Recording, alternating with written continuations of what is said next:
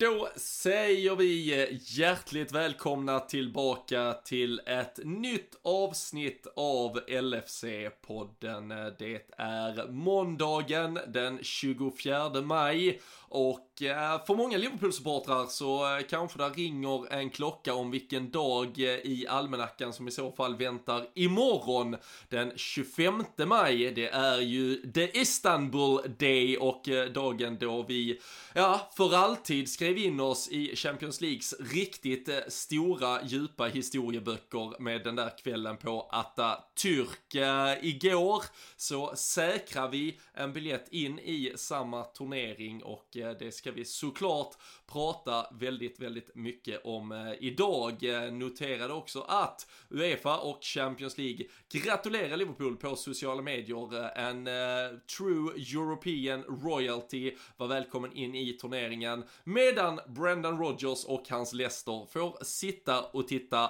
på. De får såklart ut och harva i Europa League i gärdsgårdsserierna men det blev till slut Liverpool som drog det längsta strået. Vi ska summera allt från gårdagen, eh, såklart hela säsongen på något sätt i ett litet, litet koncentrat, men det kommer också, så misströsta inte, en större summering senare i veckan där vi tittar tillbaka på allt det som har varit. Vi gör eh, såklart både dagens och alla framtida antagligen avsnitt tillsammans med LFC.se. När vi nu lämnar det spelmässiga bakom oss så börjar ju helt andra diskussioner och debatter. Redan eh, idag här måndag så har det ju intensifierats kring Ibrahima Konate till exempel och det kommer vara mycket annat ni kommer att vilja hålla koll på och då är ju LFC.se the place to be. Så se till att att det där finns bokmärkt som en startsida så att ni aldrig missar något som händer mellan våra avsnitt. Nu ska ni få sätta er till rätta, jag ska få sällskap av Daniel Forsell och så ska vi stänga igen den här säsongen som har bjudit på så otroligt många svängningar och ta ner segern mot Crystal Palace.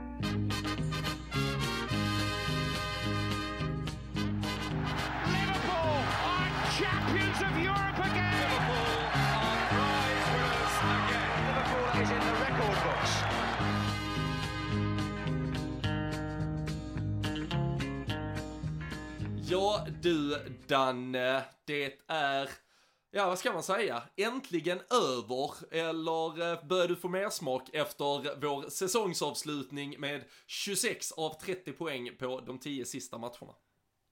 Nej, man har väl eh, tudelade känslor där som du säger. Man har väl, eh, ja de sista, jag vet inte, sista månaderna typ har känt att eh, så här, stäng ner den här säsongen nu. Och så har det ju allt såklart byggts upp inför vad som kunde hända nu. De eh, facitet som du nämner där egentligen vilka poäng vi tar gav ju oss faktiskt en Champions League-plats till slut och det var lite eh, folk på läktarna igår och det var nog eh, om jag eh, inte liksom missminner mig så är det nog den matchen som jag har varit eh, mest taggad faktiskt under hela säsongen. Möjligtvis någon av de här med 2000 fans inne för då var det också då, då så här eh, kände man ju i vintras att hela pandemin och alltihopa var på väg att ebba ut och, och det fick man ju tillbaka sen. Eh, man ju bort med, med de 2000 på läktaren där. Men nu fick man så här hela, hela den känslan tycker jag. Och, och det hördes ju verkligen att folk var tillbaka. Vi har haft en jättebra form även om det inte hela tiden har känts som det på grund kanske av de poängtappen vi gjorde. Men å andra sidan då så, så har ju faktiskt eh, ja men just eh, du och jag bildat en liten tradition av att vara på plats eh, här till sista omgången. Så eh,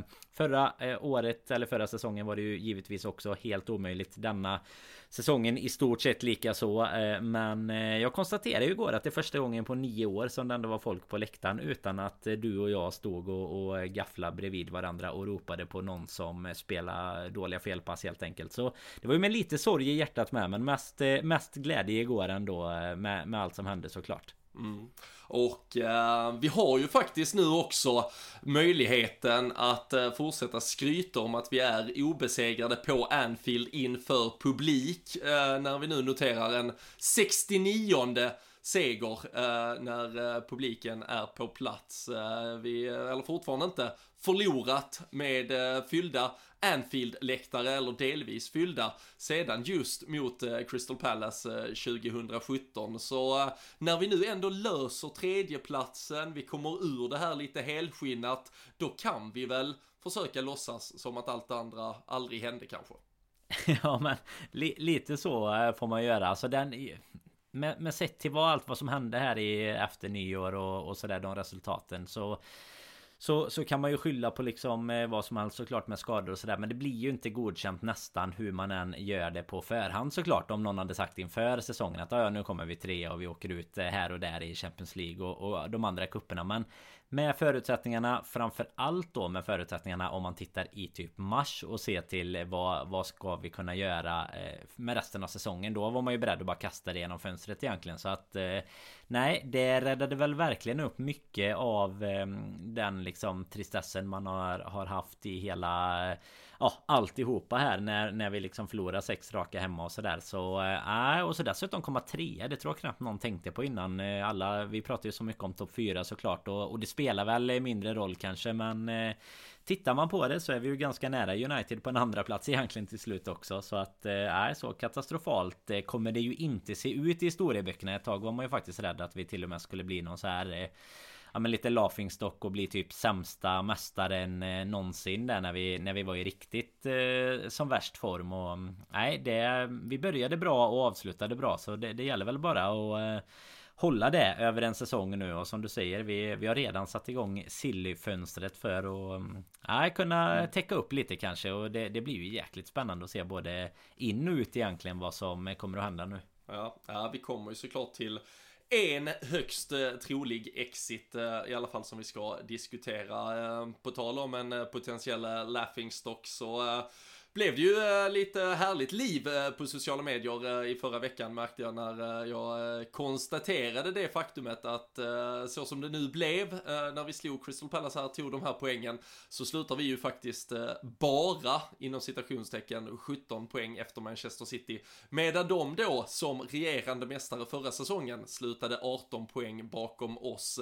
Så det sätter kanske något perspektiv på saker och ting. Såklart väldigt många motståndare Eh, supportrar som tyckte det var väldigt, väldigt roligt att eh, vi skulle kunna liksom eh, glädjas åt en sån statistik. Men i sammanhanget och med den säsong och de skador vi har haft så är det ju ändå en prestation att landa på de poängen eller framförallt i den positionen och det har ju också varit en säsong när man summerar den där vi ser ett segment liksom precis bakom Manchester City som har varit väldigt, väldigt ja men utsmetat på egentligen 6, 7, 8 lag där ingen har riktigt varit jättebra, ingen kanske har varit jättedålig heller om man ska ge alla lite, lite, lite cred i alla fall, utan det har ju varit väldigt, väldigt stor spridning mellan poängen där. Och eh, vi ska ju såklart vara väldigt tacksamma över det i slutändan för det är det som gör att de här poängen leder och räcker till en Champions League-plats för då brukar ju normalt sett behöva gå klart över 70 och kanske snarare runt 75 poäng för att lösa det. Eh, så det gjorde ju att det som såg ut att egentligen vara matematiskt uträknat redan när det var 10 matcher kvar, alltså för nu tar vi ändå 26 av 30 poäng, vilket får ju såklart anses som en helt, eh, alltså helt sanslöst bra avslutning, men även, och det vet jag vi satt här och pratade om, om vi skulle göra en sån bra avslutning så skulle det ju inte riktigt matematiskt räcka, men det är ju för att alla lagen, vi såg det inte minst med Leicester som då mötte många av de här lagen på nu de avslutande omgångarna, där har poängen hela tiden spridits ut och det blir väl lite vår blessing in disguise till slut, att det var många halvbra lag som, eh, ja, gjorde upp i toppen av tabellen. Ja men så är det ju. Sen, sen är det väl lite så här att går man tillbaka under sina supporterår så är det ju inte... Alltså vi och City har ju satt en ny nivå vad gäller Alltså maxpoängen egentligen och, och de racen som vi har haft sinsemellan Nu lyckas ju inte vi hänga med dem här efter nyår och framåt egentligen Utan de får ju Får ju köra själva i, i toppen i stort sett. Det var ju Det var ju aldrig egentligen hotat. Alltså det var någon gång de tappade något poäng och man tänkte att ja, jag vinner United alla nu och City förlorar alla Så kan de ju faktiskt gå förbi. Men, men det var ju det, det kändes ju aldrig som att det skulle hända. Och detta känns ju lite mer alltså bortsett från City nu då så, så känns det ju lite som eh, Ja men som det var. Alltså oftare tycker jag under typ Alex Ferguson att det inte var det här eh, springa iväg och ta 100 poäng liksom utan att det var lite jämnare. Nu eh, fick vi istället det kring topp 4 och sen lite som du säger då alltså att lagen mötte varandra, att vi var väldigt många lag inblandade. Alltså det var ju ända ner till Egentligen nästan eh, Spurs och Everton och, och de här Alltså nästan ner till eh, typ tionde nionde plats har vi ju inte sådär jättemånga poäng upp till en Champions League plats heller. Så Så det är klart det har ju hela tiden eh, varit fint för oss att ha det schemat vi har haft. Jag menar vi tar de 26 poängen och de fyra som vi faktiskt tappar är ju helt otroliga också i slutskedet både ja. mot Leeds och Newcastle. Så egentligen borde vi ju nästan ha stått på På full pott även om vi såklart tar något eh, Ja kanske där våra målvakt nickar in i 95 det kanske tar ut något av de här Newcastle-målen då men Nej det är ju eh, Nej verkligen eh, En blessing in disguise. Man hade väl det lite på Alltså Man ska ju Vi har ju suttit och räknat ut oss eh, Flertalet gånger så det ska man ju inte säga men, men man visste ju att Framförallt Leicester då som nu i och för sig hade ett jätteläge igår ändå men, men man visste ju att de hade en mycket, ett mycket tuffare schema än vad vi hade. Så det var väl mycket att göra jobbet det här sista som, som gällde. Och sen att vi att vi faktiskt kunde ta en tredjeplats mest tycker jag ju bara att det är lite synd att eh, Brandon inte kan ta Spurs där så att eh, kickat ut Chelsea från eh, topp 4 hade ju varit fint här nu när Alltså när, när Chelsea de... dessutom förlorar där liksom och spelar bort sig själv hade det ju blivit i så fall. Precis. Ja men särskilt när de gör det borta mot Aston Villa. De har förlorat en fa Cup-final redan och eh, borde väl eh, ja, de, de borde förlora en Champions League-final mm. sett till kvalitet mot City med. Så det hade varit lite roligt faktiskt att se eh, ja, det allt det hända på en gång när nu Tuchel är så jävla bra liksom. Så att nej, det hade varit fint. Men ja, ja, ja en fjärdeplats de hamnar bakom oss och, och som du säger, alltså en tredjeplats här. Det, det är ju inte Alltså visst, när man har vunnit ligan så vill man ju vinna igen och det kan man ju inte snacka något om. Men tittar man på det, att du ska se den här Vi har satt grafen du vet de älskar ju de här när du mm. drar linjer emellan hur säsongen har gått. Jag menar sen om vi nu skulle komma ett eller två eller något nästa säsong så kommer ju inte det vara något stort hack i kurvan om man säger så. Även om eh, man såklart inte behöver gå in på säsongen. Eh, man behöver inte gå in match för match och titta då, Nej. utan då ser man ju bara totalen. Det är ju det, är det som är kvar i historieböckerna helt enkelt. Precis, Eh, noterade att eh, över eh, de tre senaste säsongerna då, eh, om vi lägger ihop 18, 19, 19, 20 och 2021 så har faktiskt Liverpool och Manchester City Båda två tagit exakt 265 poäng. Eh, Manchester City då med en, det var ju den för tre år sedan när vi båda gick head to head inför sista omgången. Och sen då när vi gör en så mirakulöst bra fjolårssäsong och de gör ju då en ja, mindre dålig eh, säsong än vad vi gör. Men tar ju lite fler poäng där. Sen gör de då en, kanske då på pappret, sämre mästarsäsong denna. Eh, än vad vi gör, även om vi då klappar ihop lite mer denna säsongen. Men helt utspritt över eh, tre års tid så är det alltså eh, inga poäng alls som separerar oss. Utan 265 poäng var och eh, det är ju också notabelt eh, om man då tittar på vår säsong eh, det här året att vi alltså efter 14 omgångar ledde Premier League. De tio sista omgångarna den här säsongen, då är vi bäst i ligan. Då tar vi alltså 26 av 30 poäng. Sen är det en mellanperiod på 14 omgångar då vi är 16 bäst i ligan tillsammans med Sheffield United och tar 14 poäng på 14 matcher. Uh, så kan vi undvika att vara historiskt dåliga Danne så finns det ju ändå ett fundament att bygga på uh, i den här organisationen framöver. Ja men verkligen så är det ju. Det är ju den här eh, downperioden som vi verkligen har där och vi har ju diskuterat det innan. Det är klart att man gör det i i perioder av tyngre resultat så diskuterar man ju om vissa spelare kommer att klara att komma tillbaka och sådär. Det finns väl givetvis många som fortfarande har en hel del att bevisa men det finns ju något eh, stort och bra att bygga på. Sen att det kanske behövs justeras lite, skruvas på lite men, men det är ju inga, det är ingen eh, totalrenovering av bygget som vi behöver göra. Eh, absolut inte. Utan eh, nej, får vi tillbaks våra spelare som vi har saknat här hela säsongen framförallt i back, alltså i, i försvarspositionerna så tror jag nog att det här kan bli eh, riktigt, riktigt bra. Jag tänkte nu, nu nämner du ändå det här när du går tillbaks några säsonger och så med, mellan oss och City. Men måste ju bara få in här också att Leicester alltså låg topp 4. Dels då exakt hela den här säsongen utöver sista omgången faktiskt. Och eh, att de under de två senaste säsongerna har, eh, har varit i 73 av 76 omgångar har de legat topp 4 och mm. kommit femma båda gånger. Det är fasen helt otroligt alltså. Ja. Det är Nej, det kan man snacka om eh, Bottlers som folk gärna ville få oss eh, till att vara alltså. Det är, alltså, sen är, det ju alltså, synd om Brandon måste man säga.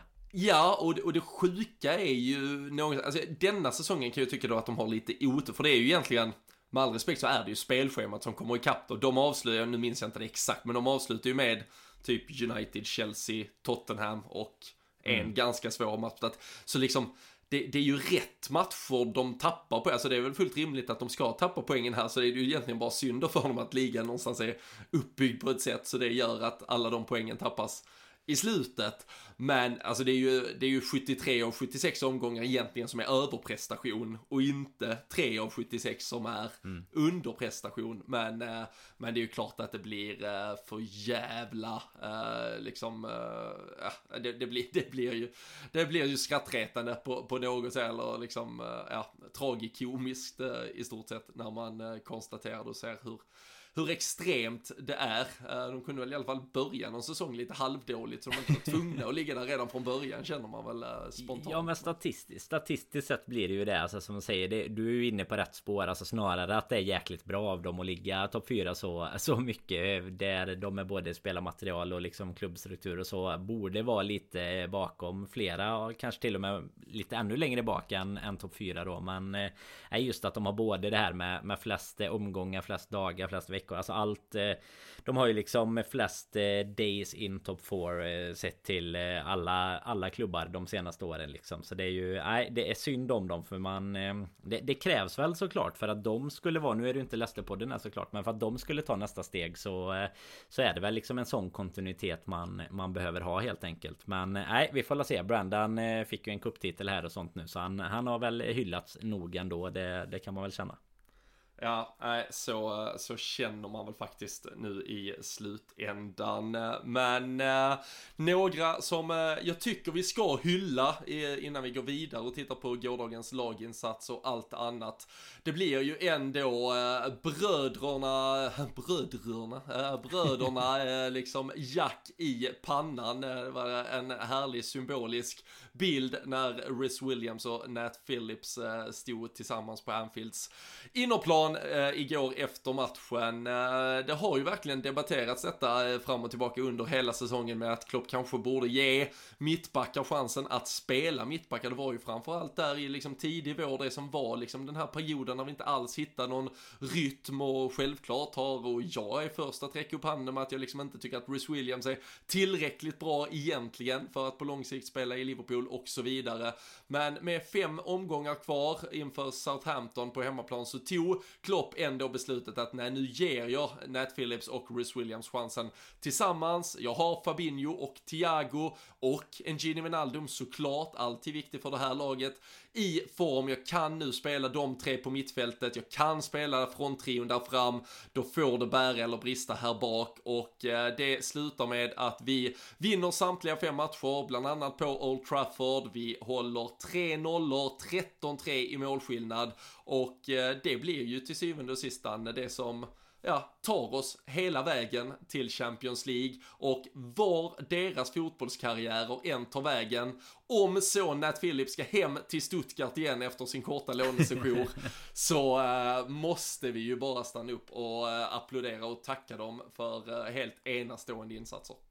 Ja absolut, det är bara att skriva under egentligen på allt det du säger. Alltså sen är väl den stora, största biten i det, det är väl när man märker att eh, Fabinho och Thiago funkar så extremt bra ihop. Thiago är ju en spelare som som har verkligen växlat upp nu sista månaden och det är ju mycket tack vare att vi får spela rätt spelare på rätt positioner och eh, ja du säger ju det själv där alltså de vart de än tar vägen det kanske inte är i i Liverpool. Båda i alla fall kommer ha sin framtid men eh, de har ju de har ju verkligen eh, bevisat att eh, ja, men de är ju där när det gäller och framförallt så får man ju lyfta lite extra. Fast alltså ska man gå tillbaka. Just nu känns det ju som att Nat Phillips är den givna och Rhys Williams liksom är den lille jokern som kommer in. Men det var ju helt tvärtom faktiskt i, i höstas där när Rhys Williams spelade Champions League fotboll så blev det liksom att vi får ju fasen kasta in Nat Phillips här för att eh, Rhys kan ju inte spela varje match nu. Eh, var ju ungefär det som Klopp sa. Och han var ju inte ens med i Champions League truppen eh, Phillips. Så att då blev det ligan för honom. Och Nej, vi har gjort jämförelsen för Du eh, nämner det bra på bilden där jag vet precis vilken du menar. Där de liksom står med jack i pannan och sånt. Och det är ju, är det någon som kommer ha eh, flest jack i pannan den här säsongen så är det ju antagligen Nat Phillips. Han var ju nära på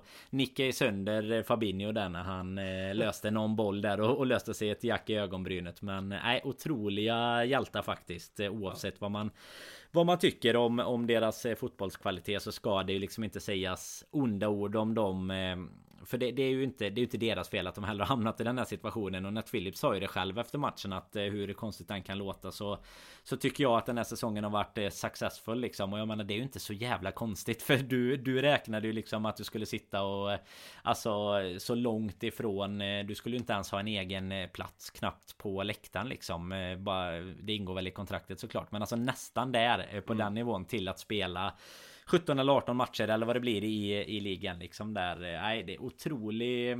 Nej, det är bara lyfta på hatten för, för de båda.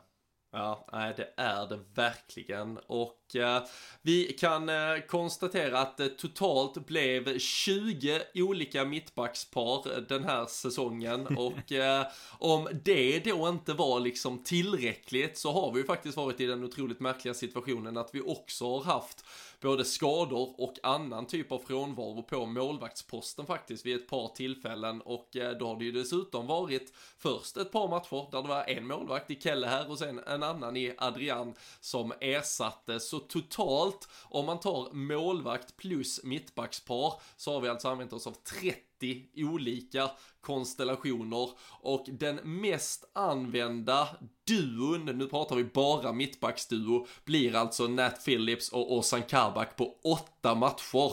Uh, Rhys Williams och Nat Phillips som då gör fem raka här på sluttampen, de blir uh, näst mest använda med uh, sju matcher. Uh, det är ju, eller alltså det måste vara unikt, jag kommer inte gräva lite med något mer i det, men det roliga, eller roligt vet i fan om det är, men det vi i alla fall kan konstatera, eh, eller som jag ska låta dig gissa på faktiskt, det är ju vilket mittbackspar och det är bara sett till antal, alltså minuter mellan varje insläppt mål. Det vill säga längre period utan insläppt mål är såklart bättre. Vilket mittbackspar tror du då Danne har varit vårt bästa respektive sämsta under säsongen? Och då får vi ju verkligen brasklappa att det är väldigt lite datamaterial per mittbackspar vi har att grunda detta på.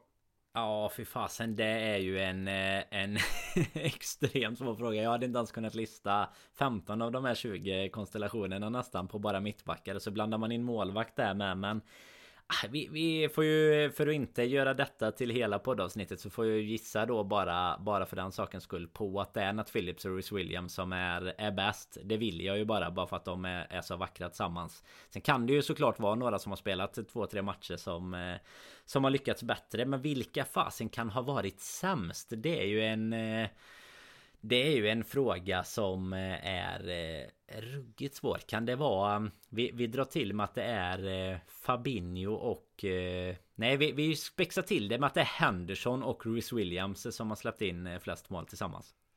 Uh, ja, jag tänkte bara se om jag kunde hitta den. Frågan är faktiskt om uh, Henderson, Henderson kan vara den enda som inte har spelat med Rhys Williams uh, faktiskt. Såklart, såklart när man gissar. Men jag, jag tänker mig så här medan du letar så tänker jag, jag så här att om man... Vi måste det, det ha, finns, vi nej, men det finns ett enkelt vi... svar. Det finns ett enkelt svar på denna Danne. Jag och det är ju, det är en match där vi släpper in... Typ. Ja men det är en match där vi släpper in sju mål. Ja just det, och då spelade... Joe Gomez och Virgil van Dijk. Ja, det var det fan. Van Vilket gör Van Dijk de var ju två till vårt sämsta mittbackspar på hela säsongen. De... Fan, det visste jag egentligen. Jag hade ju läst detta längre tillbaka. Ja. Fasen. De, de släppte in 10 mål på totalt 300 eh, minuter tillsammans, vilket betyder att de släppte in ett mål var 30 minut, alltså tre mål per match om eh, de hade spelat tillsammans. Men som sagt, en jävla eh, outliner där i hur många minuter vi baserar detta på. Men det absolut bästa faktiskt, det var Matip och Fabinho. De spelade sju matcher, eller totalt 555 minuter och släppte faktiskt bara in två mål tillsammans. Så de var ju faktiskt riktigt, riktigt starka. Eh, och eh, sen därefter så är det både kombinationerna med Nat Phillips och San Kabak och eh, Nat Phillips och Rhys Williams. det är bara de tre kombinationerna som släpper in mindre då än ett mål per match. Men Nat Phillips blev helt enkelt garanten och så, det är ju de två paren vi har haft nu på sluttampen. Han och San Kabak och sen han och Rhys Williams eh, då med åtta respektive sju matcher var. Vilket i stort sett alla har kommit här de sista veckorna.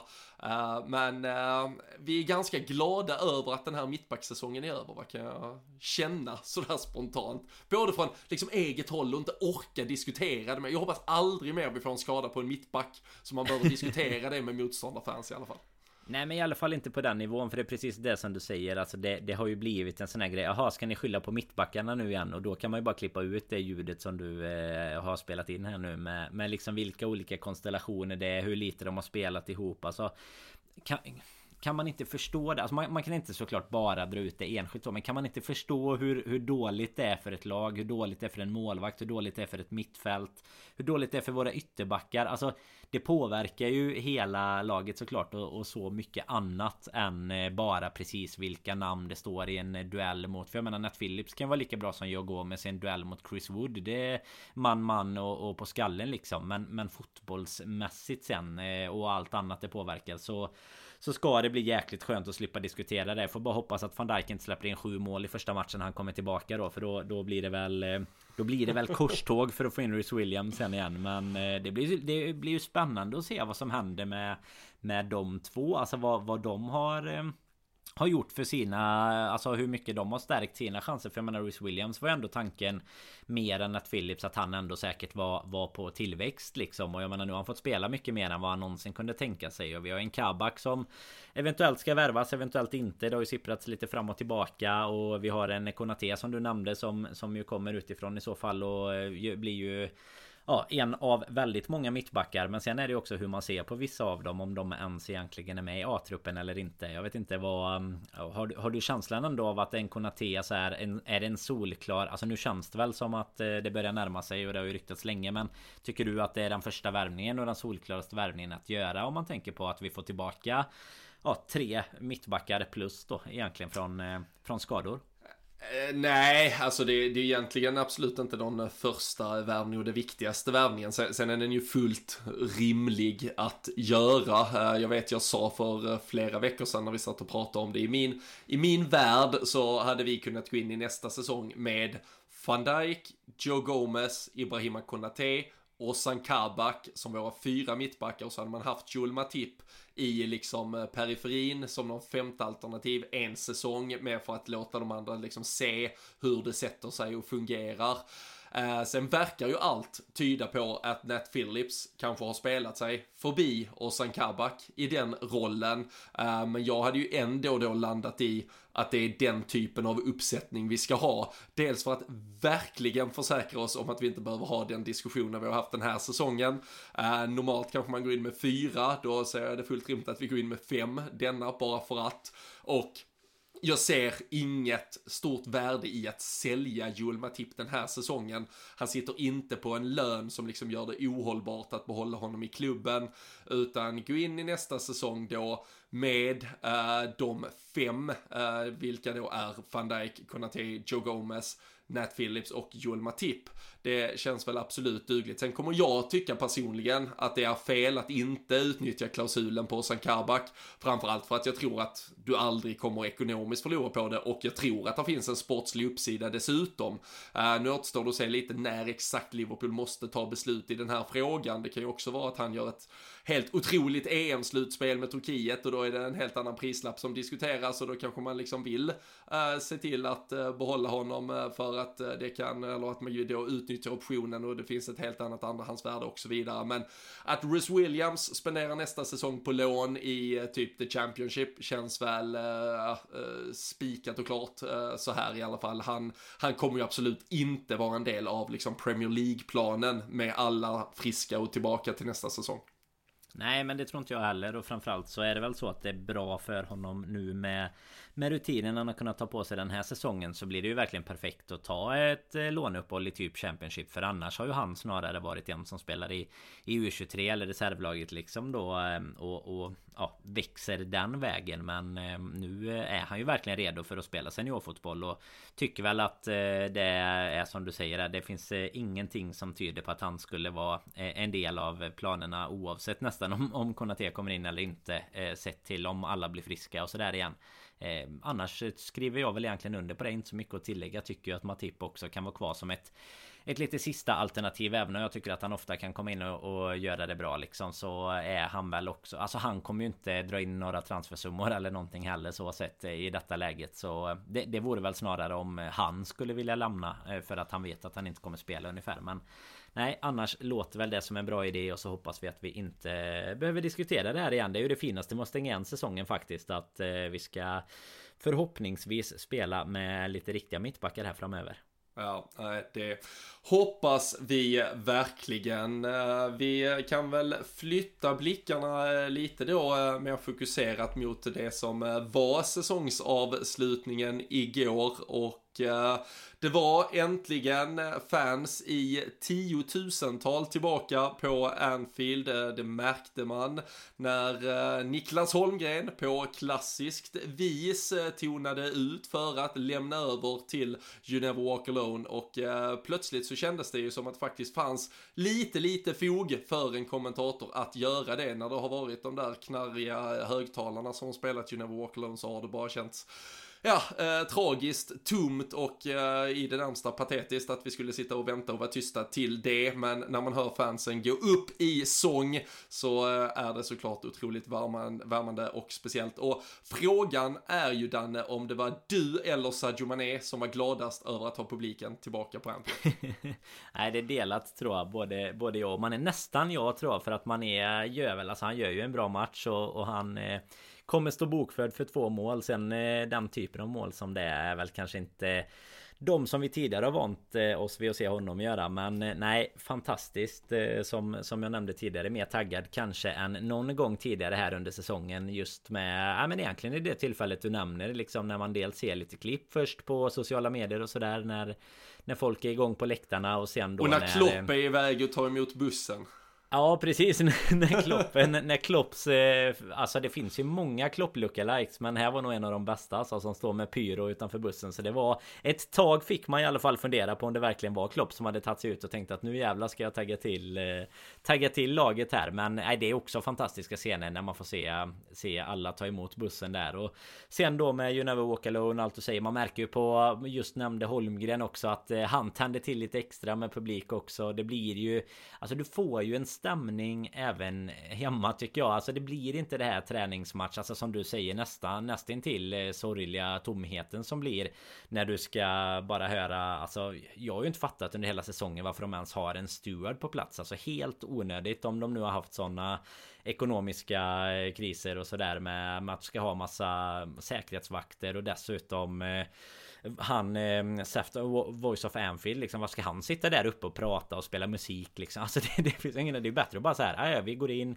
Träna på eller värma upp på Melwood och åka ner och, och spela Men nu eh, nej, som, eh, som jag skrev här innan Förra matchen eller förra omgången Men jag hoppas att vi vi har gjort det för sista gången nu. Jag ska fan uppskatta en match inför 300 pers i, i Evian eller någonting eh, mer än, än detta med nu. Så nej, det sägs väl att det är om en månad ungefär nu 21 juni tyckte jag jag bläddrade mm. förbi idag Som eh, restriktionerna ska lyftas Och det hade ju faktiskt inneburit fulla läktare här till, eh, till augusti och Nej, mycket hopp om livet gällande träffar eh, på den away. Ja, nämn det inte för jag, man går upp i Holmgren falsett när Trent Alexander-Arnold tar en frispark.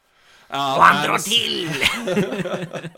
ja, men så, Ursäkta om någon blir hörselskadad nu. ja, precis. Men, äh, nej, men så är det ju verkligen, precis som du säger, 21 juni. Man såg ju till och med Pop World, eh, andra gången på kort tid vi ger dem en shout-out men eh, när till och med sådana, eh, med all respekt, eh, ganska sunkiga diskotek får lov att liksom gå ut men nu ska vi fylla ställena, då, då måste fan all form av eh, läktarupplevelse vara tillåten för kan man fylla sådana ställen så kan man fan eh, fylla eh, fotbollsläktare också och eh, Boris Johnson har ju faktiskt öppnat dörren lite för att eh, EM-finalen, eh, det spelas ju dels ett par gruppspelsmatcher men sen bland annat både en semifinal och en final, och finalen då ju, spelas ju eh, på Wembley här i eh, EM i sommar och eh, har ju öppnat för att det kan bli fulla hus där. Eh, Tror de har satt eh, utifrån ungefär den här eh, FA Cup-finals eh, begränsningen på drygt mellan 22 och 25 000 till de inledande gruppspelsmatcherna.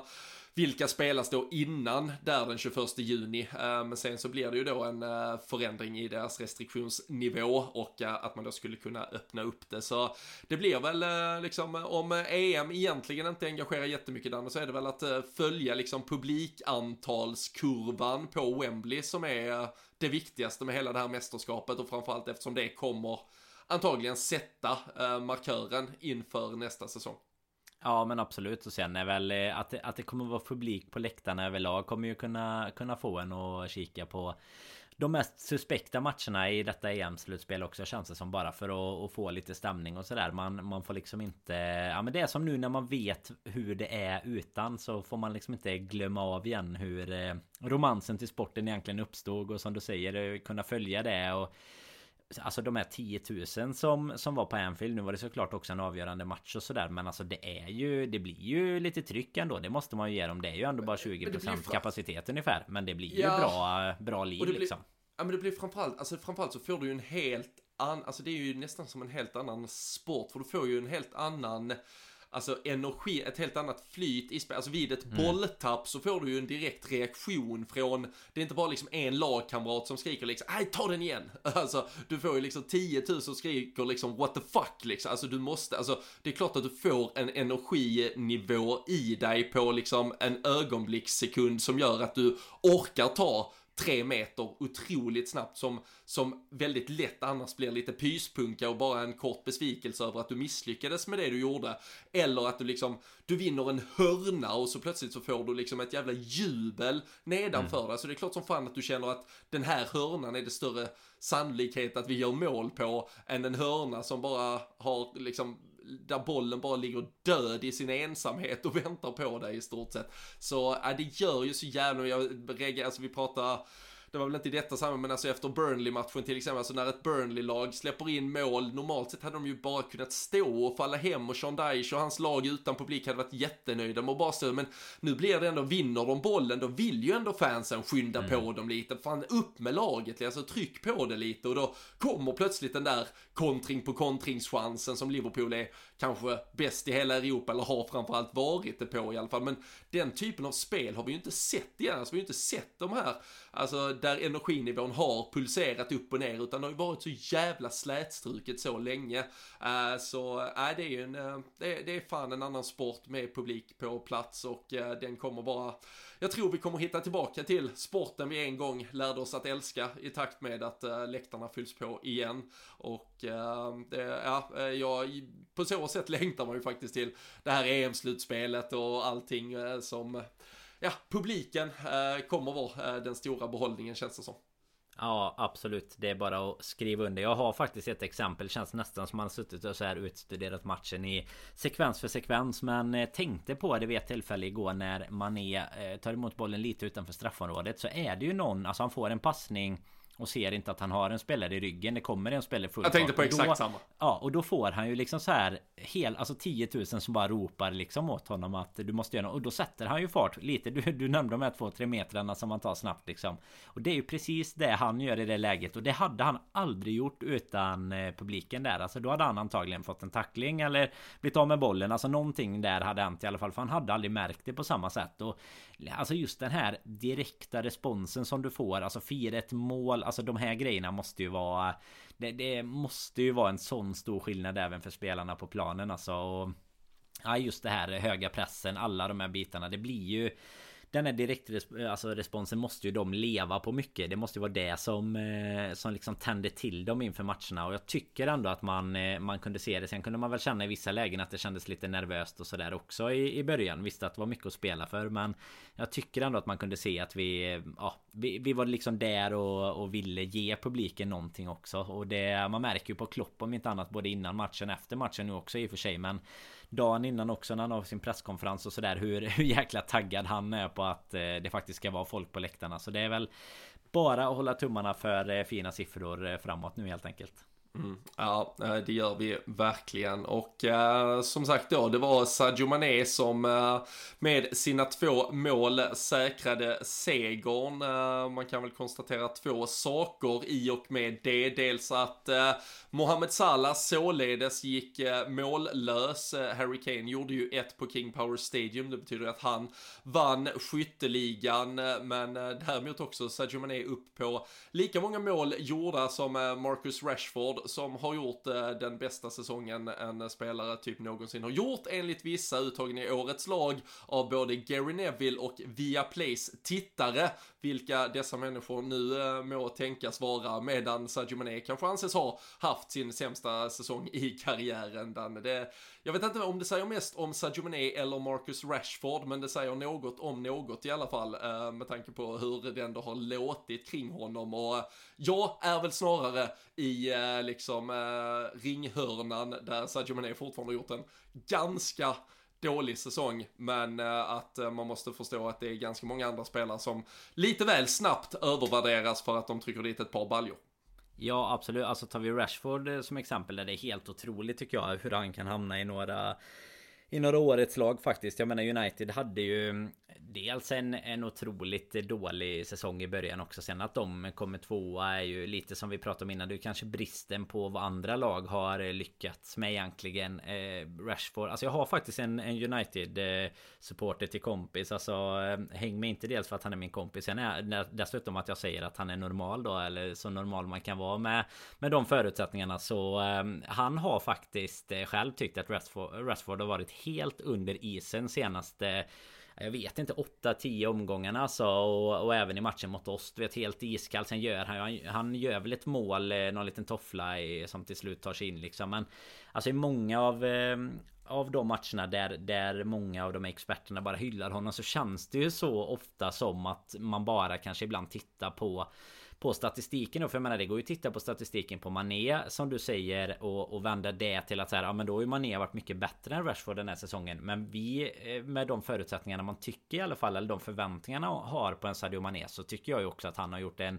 en säsong som inte alls bra. Men eh, det är klart att eh, ta ut en, en Rashford då istället i, i ett årets lag. Jag, man, man, får ju vara lite extra bitter här och säga att det är väl ingen av dem som har eh, i närheten av ett årets lag att göra kan jag tycka. Men eh, det är ändå en, eh, det är ju en rolig jämförelse att dra upp när man ändå får se Rashford i de här positiva ordalagen. Och såg faktiskt även att någon, jag vet inte om det var på din tweet som du la om det eller om det var på någon annan liknande jämförelse där någon även drar upp liksom en Gareth Bale liksom som också är på väl till och med något mål över Mané i slutändan. Och jag menar det är ju inte en kille som man känner kanske har rosat marknaden totalt sen han kom tillbaka till Spurs. Om man, om man nu ska vara snäll mot honom. Även om man nu eh, som, som inbiten fantasy fantast vet att han har gjort några stycken. Eh, alltså både två och tre mål i, i matcher. Så det är inte säkert att han har gjort så många bra matcher för det. Men det går ju att vrida och vända på statistik eh, såklart. Ja. Och eh, nej, det, det, är väl det vi kan konstatera att eh, vi kan lägga till Bale i den trion med att ingen av Bale, Rashford eller Mané ska väl vara i ett årets lag 2021 i alla fall. Jag hade stor, stor respekt för uh, uh, Garrett Bale igår i alla fall när han, när han kom helt fri uh, och har Harry Kane med sig bredvid som liksom jagar den här skytteligatiteln. De har väl inte full koll ute på planen hur liksom Mo Salahs jakt går, men då går han ändå själv Bale och skjuter i stolpen, petar in sin egen retur istället för att behöva klydda och passa Harry Kane. Jag vet inte om man kan läsa in något kring var deras respektive fotbollsframtid kommer att vara. Eh, såklart mycket spekulation kring Harry Kane kommer väl idag att även Son eventuellt kan eh, mm. vilja lämna Gareth Bale. Däremot hade väl sagt att han har bestämt sig vad han ska göra men det skulle inte kommuniceras förrän efter EM. Eh, så vi får väl vänta och se där. Men hur känner du kring att Mohamed Salah missar skytteligatiteln och Harry Kane tar den? Eh, är det något eh, som fick dig att ligga sömnlös? Eller eh, kunde du bara konstatera att Mohamed Salah gjorde vad han lovade. Det var väl den 14 februari, tror jag, mitten av februari i alla fall, där han gick ut på sina sociala medier och sa vi kommer inte låta de senaste veckorna definiera vår säsong. Vi ska lösa detta, vi är mästare. Och ja, han levde ju upp till det löftet med besked i alla fall. Ja, jag låg inte sömnlös i alla fall för hans eh, skull faktiskt. Jag hoppas inte att han gjorde det heller för den sakens skull. Han eh, visade ju igår att han gärna hade vunnit skytteligan. Så mycket kan vi väl säga på tal om att passa medspelare i öppna lägen och sådär. Men nej, det tror jag att både mm, jag och du och han och eh, resten av Liverpool-familjen kan vara rätt nöjda med. Att vi, vi konstaterar att vi tar oss till Champions League. Sen hade det såklart varit en god krydda på, på moset liksom att han hade vunnit skytteligan också framförallt med all den kritik han fortfarande alltså kritik och underskattning som ju man tycker att han får utstå både från interna led och eh, andra led liksom. Så så är det klart att statistiskt sett hade det varit fint att ha tre av fyra eh, golden där hemma. Men han får nöja sig med två så länge. Han sa ju faktiskt att han kunde tänka sig att både offra denna och ytterligare en för att hamna i Champions League. Så vi eh, säger väl som med laget egentligen att eh, tillbaks på det nästa säsong och så får han ta den tredje där istället. Ja, det, det känns väl fullt rimligt. Eh, Harry Kane var väl bara den första här efter eh, Alan Shearer och Thierry Henry som har vunnit tre skytteligatitlar. Så eh, Mohamed Salah, tar han en till så sällar han ju sig till den skaran av trots allt får vi väl konstatera liksom fantastiska anfallare. Så nej, vi gratulerar Kane där. Det hjälpte ju oss också eh, där i kampen mot Leicester, eh, framförallt när det kändes väldigt nervös kring om vi, eh, det var ju när vi inte ens hade ledningen, men så kom det liksom vår ledning och att Kane kvitterade eh, i samma veva ungefär, så då, då kändes det ändå eh, lite fint att Harry Kane eventuellt skulle få vinna eh, den där titeln, den kunde jag unna honom när han faktiskt hjälpte oss på traven, eh, men eh, den spelare som till slut kanske då fick de största ovationerna och applåderna annars på eh, Anfield, Danne. Det var ju Gini Wijnaldum. Eh, om eh, ingen missade nog att Niklas Holmgren hade hört att Klopp hade pratat gott om Gini Wijnaldum i mm. matchprogrammet. Han hade dock inte läst vad han sa, vilket han valde att liksom förtydliga typ fyra gånger under sändningen. Han ska mest, försöka lägga vantarna på det där programmet i alla fall absolut mest bisarra, alltså så här, jag, jag har hört, jag tror att det är så här, men jag har ingen aning om vad det är jag egentligen pratar om. Men äh, det var ju äh, verkligen fina ord för oss som har läst dem och har man inte gjort det så ska man såklart göra det. Men Klopp pratar ju om äh, en Gini Wijnaldum som då äh, eventuellt nu gör sin sista match. Han skrev det i på ett sätt så att det såklart skulle ändå finnas en liten, liten dörröppning om något annat skulle inträffa. Men äh, Klopp pratar prata om ett ankare, ett fundament, det var benen och lungorna vi har byggt detta laget på. Eh, det är fem år tillsammans med Gino Wijnaldum där ja, hela den transformation som Jürgen Klopp i slutändan alltid är den som får berömmet för Eh, har haft eh, den eh, flygande holländaren till sin hjälp. Och där är ju mål som till exempel det vi upplevde på plats mot Middlesbrough när han skjuter oss med ett förlösande 1-0 mål som sen blir både två och tre men viktiga mål in i vårt första Champions League-äventyr under Klopp. Och sen så finns det ju såklart mål mot Roma borta, Barcelona, båda målen, vi glömmer dem aldrig. Men framförallt är det ju ett otroligt slit för laget. Sällan, i stort sett aldrig otillgänglig utan spelar varenda minut om det behövs och eh, ja, säga vad man vill och jag sa det för några veckor sedan om att liksom det har inte alltid varit absolut perfekt de senaste månaderna men när vi nu gör lite closure på det så kan man väl bara ställa sig och du, du, du, du, du, du och njuta. Nej men verkligen. Det är ju alltså i, i ett miniformat kan man jämföra det så här att om, om du tar en typ eh, Nat Phillips och sådär när man pratar om eh, de mittbackarna som har eh, behövt liksom utstå eh, vad de har fått göra nu så Så är det så att gör de då en dålig match bland de tio eller två kanske så eh, Så blir det ju inte det som definierar det nu efteråt. Och det är lite samma sak med Wijnaldum för han har ju inte varit våran mest tongivande spelare den här säsongen. Men Drar du ut det under den perioden han har varit i klubben och titta på det han har vunnit och titta också på hur många matcher han har spelat. Alltså det är ju inte, det är ju inte den spelaren som alltid ska vara framme och avgöra även om eh, de matcherna som du nämner alltså han har gjort många riktigt viktiga mål och Barcelona-matchen såklart framförallt är ju den som eh, det, det, finns ju inte en eh, fotbollsälskare eh, sett med Liverpool-ögon eller ej som kommer att och eh, glömma hans namn efter det såklart. Men eh, nej, all... Eh, alltså du, du säger ju att han ändå nämner att det finns en liten möjlighet. Det hade varit ett konstigt sätt att inte avsluta sin Liverpool-karriär på med en God of Honor och lite sådär på, på planen. Men nej, all heder till honom och jag tycker att man Alltså det, det är lite för eh, enkelt att sitta på sociala medier och, och slämma honom för att han kanske inte alltid är den mest tongivande spelaren den här säsongen och sådär. Han dyker verkligen upp eh, i matchen igen igår och tittar man över ett långt eh, Alltså tittar man över egentligen hans Liverpool-karriär så är det ju precis som Klopp säger där att vi, vi har ju faktiskt om, om än inte byggt laget helt kring honom så har vi ändå byggt en spelstil som mycket kretsar kring honom. Han har ju faktiskt varit en del både av det här värsta arbetarmittfältet om man säger så där, där det bara handlade om att jobba men faktiskt till de även mer kreativa mittfälten nu då med med en Fabinho och en Thiago eh, bredvid sig och, och även om hans roll kanske mm, spelar ut sig själv lite nu framåt egentligen kan jag tycka för han är ändå på han, jag tror att han ändå har haft sin peak i karriären liksom Eller det, det är jag väl ganska övertygad om så, så tycker jag att det blir ett vackert avslut åt båda håll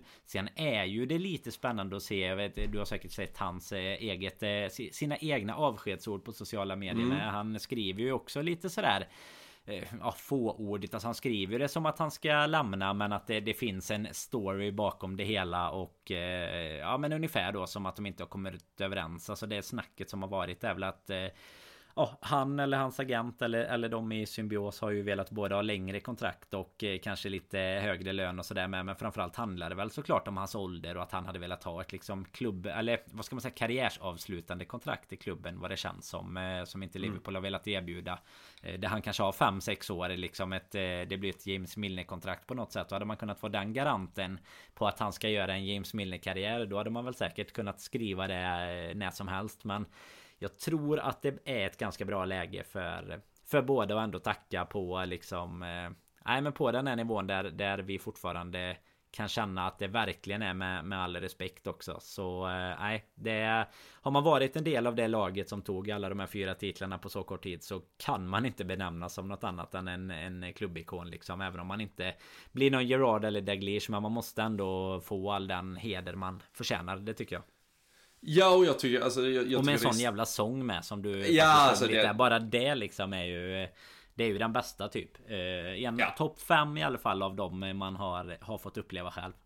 Ja, nej men det, det, är det ju absolut. Och alltså precis som eh, liksom eh, Luis Garcia sånger och andra liksom så, så kommer ju Gino Wijnaldums sång att eka eh, på både eh, pubbar och säkerligen vid tillfälle även till och med läktare eh, de kommande åren också. Och eh, jag, jag, liksom, jag, jag är otroligt, eh, alltså bara fylld med liksom eh, tacksamhet och kan bara berömma honom för allt han har gjort. och i liksom de här och bara det senaste, alltså man kan säga så jättemycket och det har sagt så mycket liksom om, om, om fotbollsspel. Man har inte alltid känt att man fått ut vissa saker man har velat få ut av honom, men man har alltid fått en viss garant och, och framförallt så har han ju liksom alltid varit tillgänglig. Han har alltid kunnat spela och det har vi verkligen lärt oss denna säsongen att det, det är en ganska viktig egenskap det också. Och eh, jag tycker inte man behöver hålla på så mycket och diskutera så liksom inför det här att det ska såklart rösta som han är är han en legend och så vidare. Alltså det, det behöver man väl inte riktigt vara eller bli för att man ändå bara ska stanna upp och hylla och tacka och var helt otroligt liksom eh, egentligen eh, ja, överväldigad över vad han gjorde. Alltså det ser du till vad han kom med för eh, rykte om sig och vilka förväntningar man eventuellt kunde sätta på en sån värvning till var vi är idag och vad han har varit med om att utföra både personligen, individuellt då och sen alltså som en del av ett kollektiv och ett, och ett lag som av antagligen de flesta Liverpool-supportrar är det bästa Liverpool-laget kanske liksom mm. genom alla tider. Så uh, Nej, Gino Wijnaldum kommer ha en eh, speciell plats i allas eh, våra hjärtan tror jag. Eh, såg någon som hade skrivit till oss på eh, vårt eh, Instagram-konto. Där är man ju inte dagligen och håller full koll kanske. Det brukar vara Twitter som är lite mer aktivt men som tyckte liksom det har varit jävligt mycket så här vilja uppa Thiago de senaste veckorna men han tyckte också att vi skulle passa på att hylla Gino Wijnaldum istället för att kanske klanka ner lite som vi har gjort stundtals så jag kan väl absolut liksom hålla med om att man ibland har varit Uh, väldigt negativ till uh, Gino Wijnaldum. Och det har lite varit mer förhoppningen om något mer. Och när spelet har låst sig så har det saknats den där kreativa touchen. Uh, sen är ju han en sån spelare tror jag som när publiken kommer tillbaka och det plötsligt blir en annan rytm i matcher så kommer hans styrkor växa ut igen. Och jag önskar honom all lycka eh, dit han väljer att ta sin fotbollskarriär härnäst och eh, så kan man väl egentligen bara hoppas med tanke på precis som du säger att han ändå, han öppnar ju upp lite för att det har varit oklarheter eller i alla fall oegentligheter kring, mm. kring några delar i det här vad gällde kontraktet. Men sättet som Klopp har pratat om honom, sättet som Klopp har liksom konstant ändå använt honom, han har använt honom som sin lagkapten när det har behövts. Så det känns ju inte som det är där någon eventuell problematik ligger. Om det som Gini då försöker liksom lyfta fram handlar om att ah, klubben ville bara ge mig ett ett eller tvåårskontrakt, jag tyckte jag förtjänar tre eller fyra eller fem.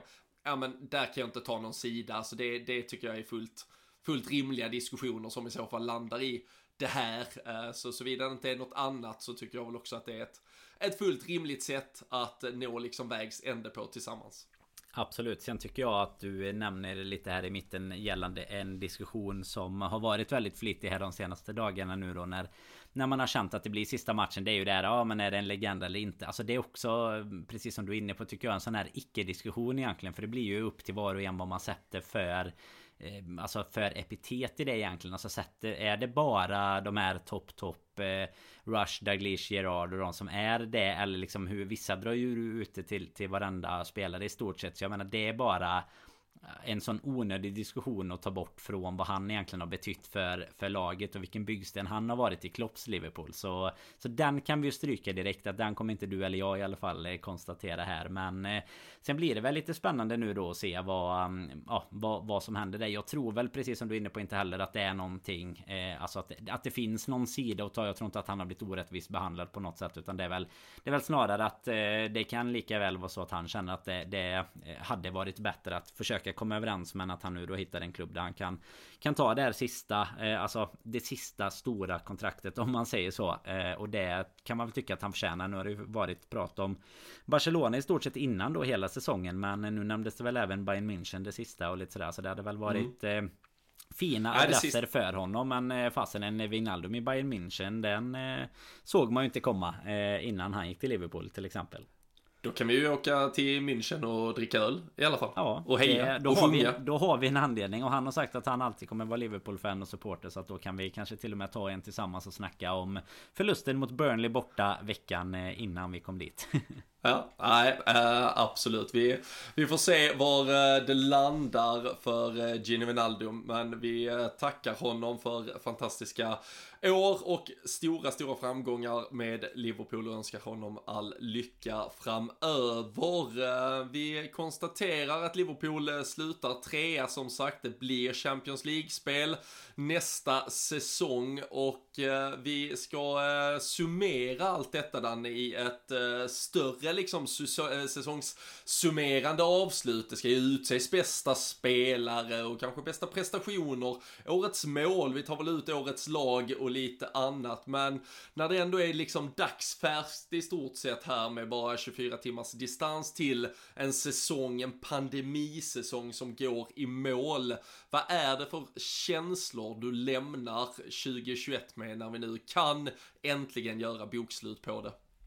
Nej men alltså känslorna med, när man har matchen igår i, i liksom färskt minne Det är ju snarare att man är, är jäkligt taggad inför nästa säsong. Det har man ju hunnit bygga upp nu eh, ett par månader tack vare att man eh, liksom har sett eh, lite träningsbilder på van Dijk, Henderson som var tillbaka i truppen och man vet att vi går in med förhoppningsvis ett så fullt lag som möjligt och, och liksom bara släppa allt det här med tomma läktare och så vidare. Men ska man gå med på det på det spelmässiga om man säger så så är det väl det som vi diskuterade lite här innan. Alltså vilka vilka höjder vi egentligen har. Alltså dels då i början på säsongen där vi där vi är starka men att vi också tar alltså nästan då med med Leeds och Newcastle där som eh, lite tuffa poängförluster så tar vi ju nästan de tio raka sista matcherna egentligen lite i skymundan kan man tycka utan att vi ens själva känner att vi är riktigt riktigt bra och i form och det tycker jag väl att man eh, kan lämna med en sån rätt skön känsla att vi ändå vi verkligen har någonting att bygga på.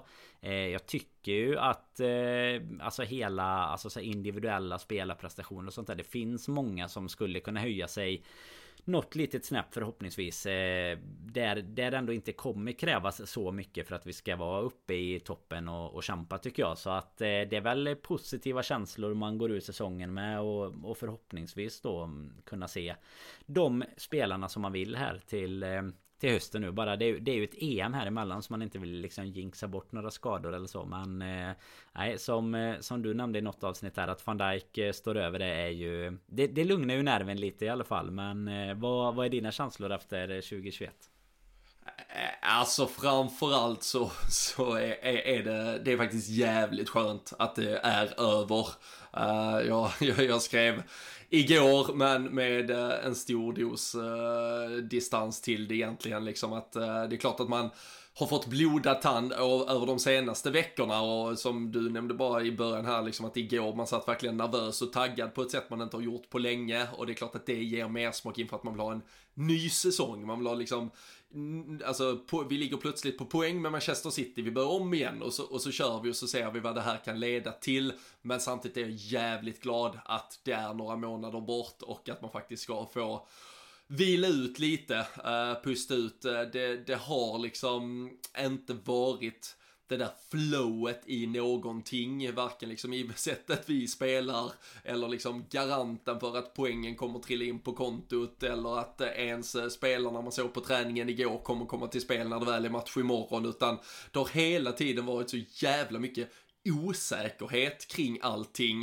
Uh, jag hoppas verkligen att vi ska få gå in i en kommande säsong där man känner en ja, men en annan trygghet. Eh, alltså resultat kommer alltid liksom, eh, det kommer aldrig, tror jag, eh, och du nämnde det innan, liksom bli de här 99 poängs säsongerna som vi hade ett par liksom helt sinnessjuka uppgör med Manchester City här, utan man kommer vänja sig vid en annan verklighet där man både vinner och förlorar fotbollsmatcher igen, det tror jag, och hoppas det, för det, det tyder ju på en sundare liksom mm. fotbollskonkurrens och det har väl verkligen den här säsongen också belyst vikten av, men men äh, att gå in och ändå känna en helt annan trygghet i eh, liksom sitt supporterskap och vad det är som verkligen väntar när man startar en fotbollsmatch. Det, det ska bli ganska gött faktiskt och äh, jag hoppas och jag tror verkligen att vi gör det med fulla läktare och jag kan väl också gå ut med till alla som lyssnar på detta att planerna på att försöka få till en podden away-resa under nästa säsong, de är igång.